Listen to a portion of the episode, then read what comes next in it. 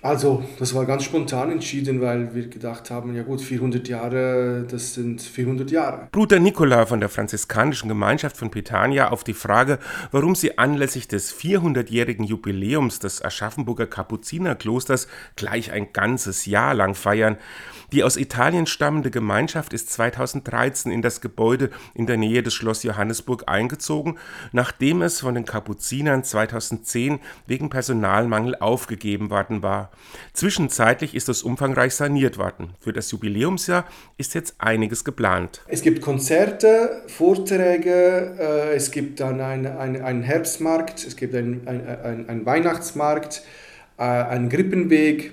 Und äh, jetzt, wir haben schon vor zwei Wochen begonnen, also zweimal im Monat. Bis Oktober gibt es Führungen im Kloster auch. Ja? Also mit ein, ein bisschen Geschichte, ein bisschen äh, Aktualität. So. Ein bisschen Geschichte, da hat sich natürlich einiges angesammelt, seit der Fürstbischof Johann Schweikart von Kronberg 1622 den Kapuziner Guardian Pater Michael an ein Fenster des damals noch jungen Schlosses Johannesburg führte. Und aus dem Fenster hat er ihm den Grundstück gezeigt, wo er das Kapuzinerkloster bauen wollte. Und dieses Ereignis, also 1622, zählt als Gründungsjahr.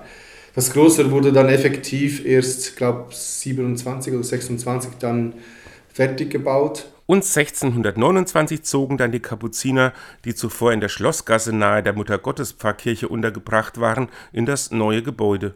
Würde ein Kapuziner von damals heute das Aschaffenburger Kloster besuchen, dann würde er Dinge entdecken, die es auch schon damals gab, glaubt Bruder Nikola. Also ich denke, was sicher ähnlich ist, also so wie ich die Geschichte kenne, sind sicher ein bisschen die Zeiten, also die Gebetszeiten, Mahlzeiten, also das Gebet strukturiert den Tag, das war auch früher so.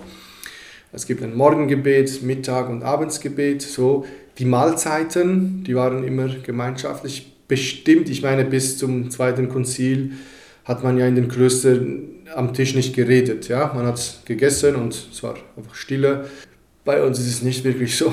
Klar, dass sich in 400 Jahren die Dinge ändern, so gibt es weiterhin auch die Armenspeisung, ein Markenzeichen der Kapuziner von Anfang an, aber sie wird heute etwas anders organisiert. Bei uns ist ja, die Bedürftigen dürfen abends kommen, zwischen halb sechs und sechs.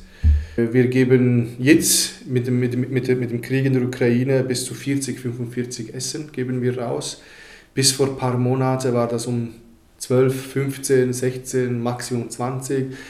Jetzt ist es verdoppelt. Wir kochen jeden Tag, also die, die Schwester oder der Bruder, die in der Küche sind, kochen einfach mehr.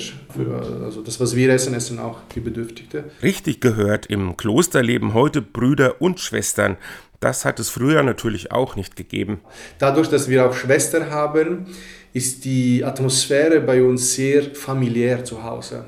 Männer und Frauen, äh, das ist halt so. Man, man ergänzt sich wirklich nicht nur in der Ehe, sondern auch, im, also auch in einem Kloster kann man sich sehr gut ergänzen, ja, mit den verschiedenen Aspekten.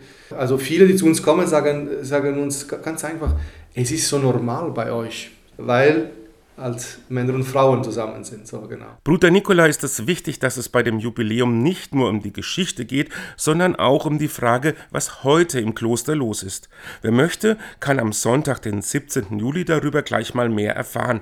Die Franziskaner feiern in ihrer Kirche einen festlichen Gottesdienst. Danach geht es zum Feiern in den Hof des Klosters. Bratwurst, Leberkäse, Bier vom Fass, unser Bier, das ist das, das Mönchsgeheimnis, Salate und dann gibt es noch Kuchen und Kaffee. So, also ganz einfach.